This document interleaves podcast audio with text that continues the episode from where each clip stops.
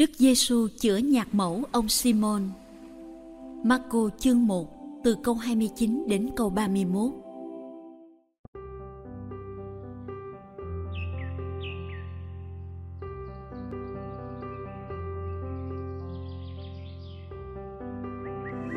Vừa ra khỏi hội đường Ca Phác Đức Giêsu đi đến nhà hai ông Simon và Andre.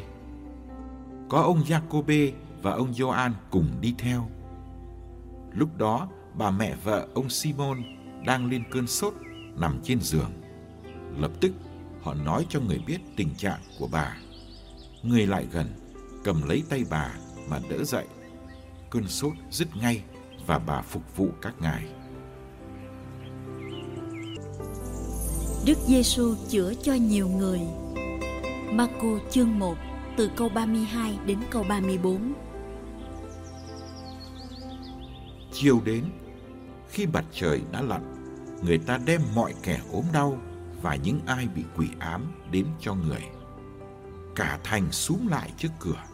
Đức Giêsu chữa nhiều kẻ ốm đau, mắc đủ thứ bệnh tật và trừ nhiều quỷ, nhưng không cho quỷ nói vì chúng biết người là ai.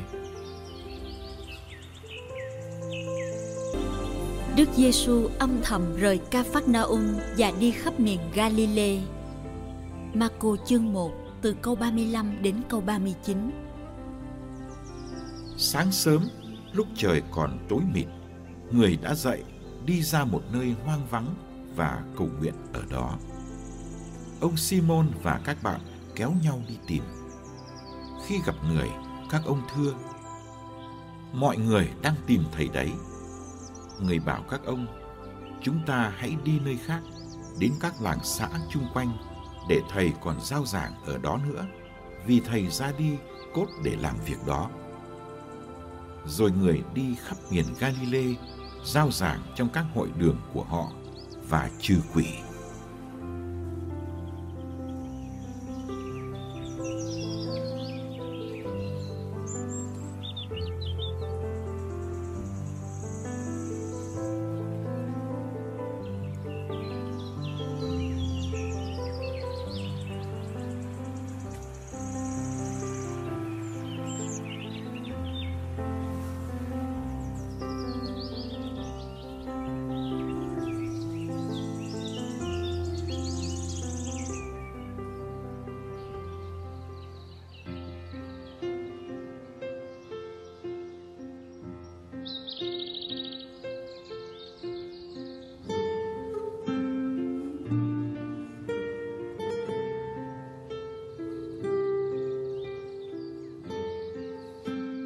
Sau khi chữa người bị quỷ ám tại hội đường Ca Phác Na Ông, Đức giê trở về một căn nhà của một gia đình quen biết. Gia đình của hai anh Simon và Andre, những người mới bỏ nhà để theo Ngài. Không may, bà mẹ vợ của Simon lại đang lên cơn sốt. Đức giê đã lại gần giường bà nằm, cầm lấy tay bà và nâng bà dậy lập tức cơn sốt lui khỏi bà và bà phục vụ các ngài.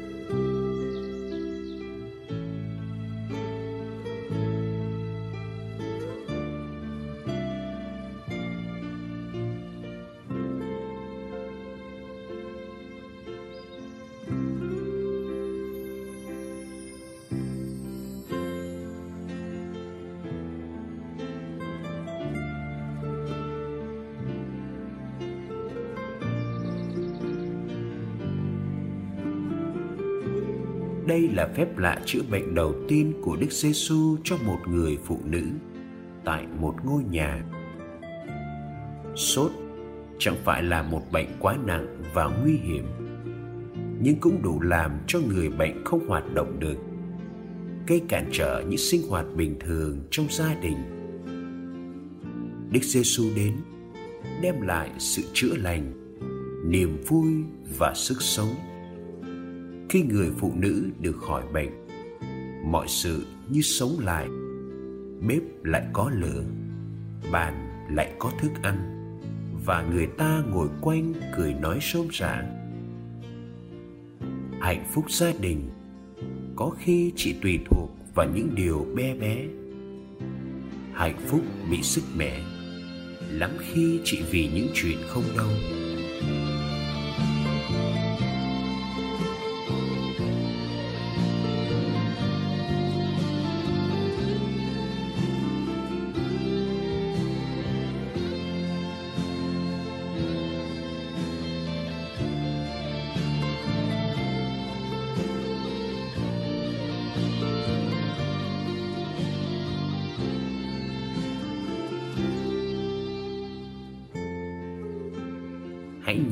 cách Đức Giêsu chữa bệnh cho người phụ nữ này.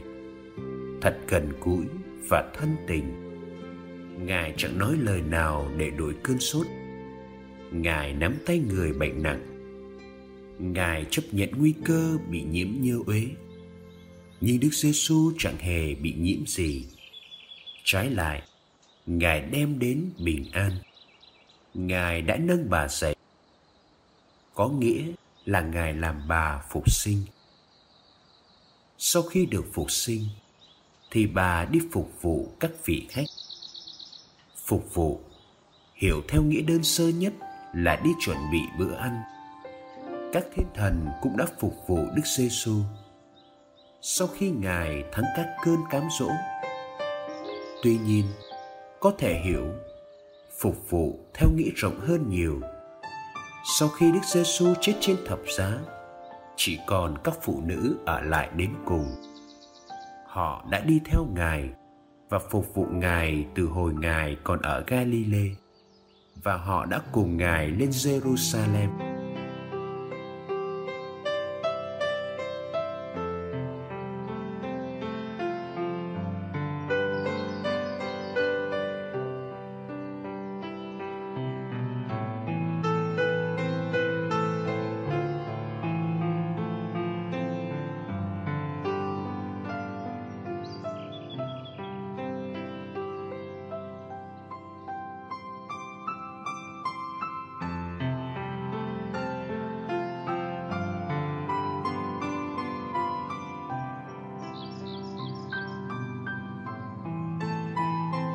như vậy, không phải chỉ các ông môn đệ mới là người phục vụ.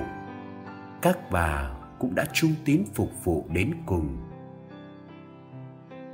Phục vụ như thầy Giêsu đấng đã đến để phục vụ.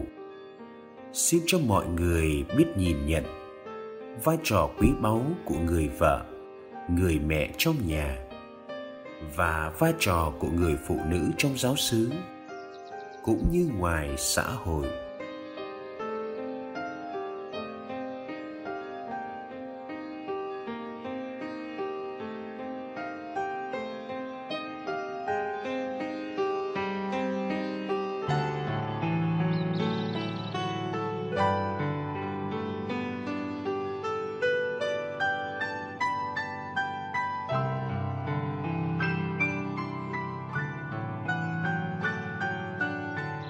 Giữa một thế giới để cao quyền lực và lợi nhuận. Xin dạy con biết phục vụ âm thầm. Giữa một thế giới say mê thống trị và chiếm đoạt. Xin dạy con biết yêu thương, tự hiến. Giữa một thế giới đầy phe phái, chia rẽ. Xin dạy con biết cộng tác và đồng trách nhiệm. Giữa một thế giới đầy hàng rào kỳ thị xin dạy con biết coi mọi người như anh em.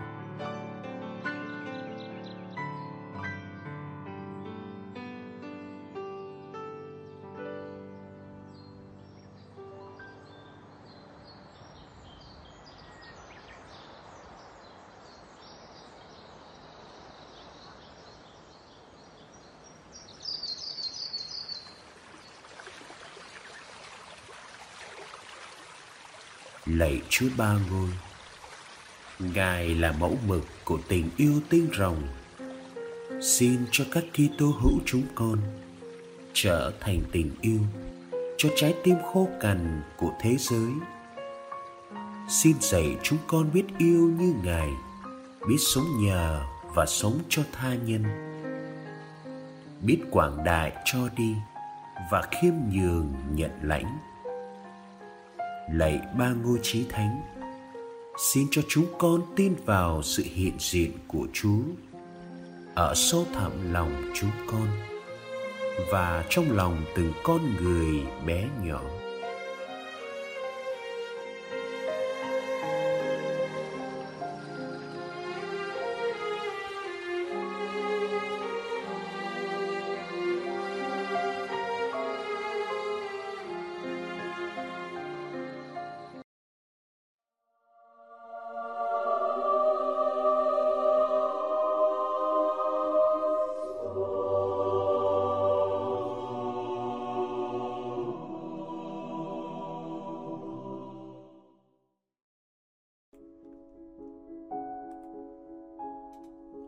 Ngày 10 tháng 1, Thánh Gregorio ở Nisa, sinh năm 330, mất năm 395.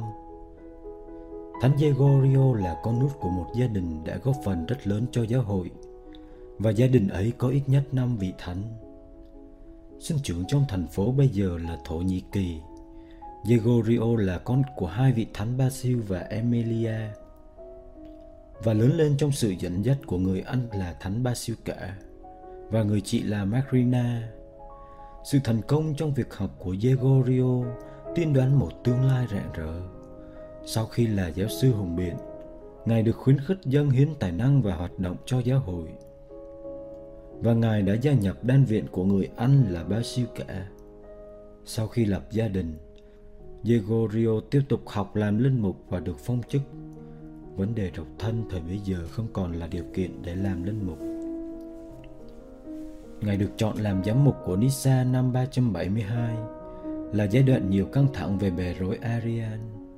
Họ từ chối thiên tính của Đức Kitô. Sau một thời gian giam cầm vì bị bè rối Arian vu oan là biển thủ ngân quỷ giáo hội, Đức Gregorio được phục hồi quyền bính năm 378. Chính sau cái chết của người anh yêu quý là Thánh Basil mà Đức Gregorio mới thực sự chứng tỏ khả năng của Ngài – các học thuyết của Ngài chống với Arian và các sai lầm khác lừng danh đến nỗi Ngài được xưng tụng là người bảo vệ chính giáo. Ngài được sai đi trong các sứ vụ chống trả các bè rối và giữ một vị thế quan trọng trong công đồng Constantinople. Danh tiếng của Ngài kéo dài cho đến khi từ trần. Nhưng qua nhiều thế kỷ, danh tiếng ấy lu mờ dần khi người ta không rõ Ngài có phải là tác giả của các học thuyết ấy hay không. Tuy nhiên, Chúng ta phải cảm ơn công trình của các học giả trong thế kỷ 20 vì nhờ đó mà tầm vóc của Thánh Gregorio lại được phục hồi. Thật vậy, Thánh Gregorio ở Nisa không chỉ được coi là một trụ cột của chính giáo, nhưng còn là người đóng góp quan trọng cho các truyền thống bí nhiệm trong linh đạo Kitô giáo và cho hệ thống đan viện.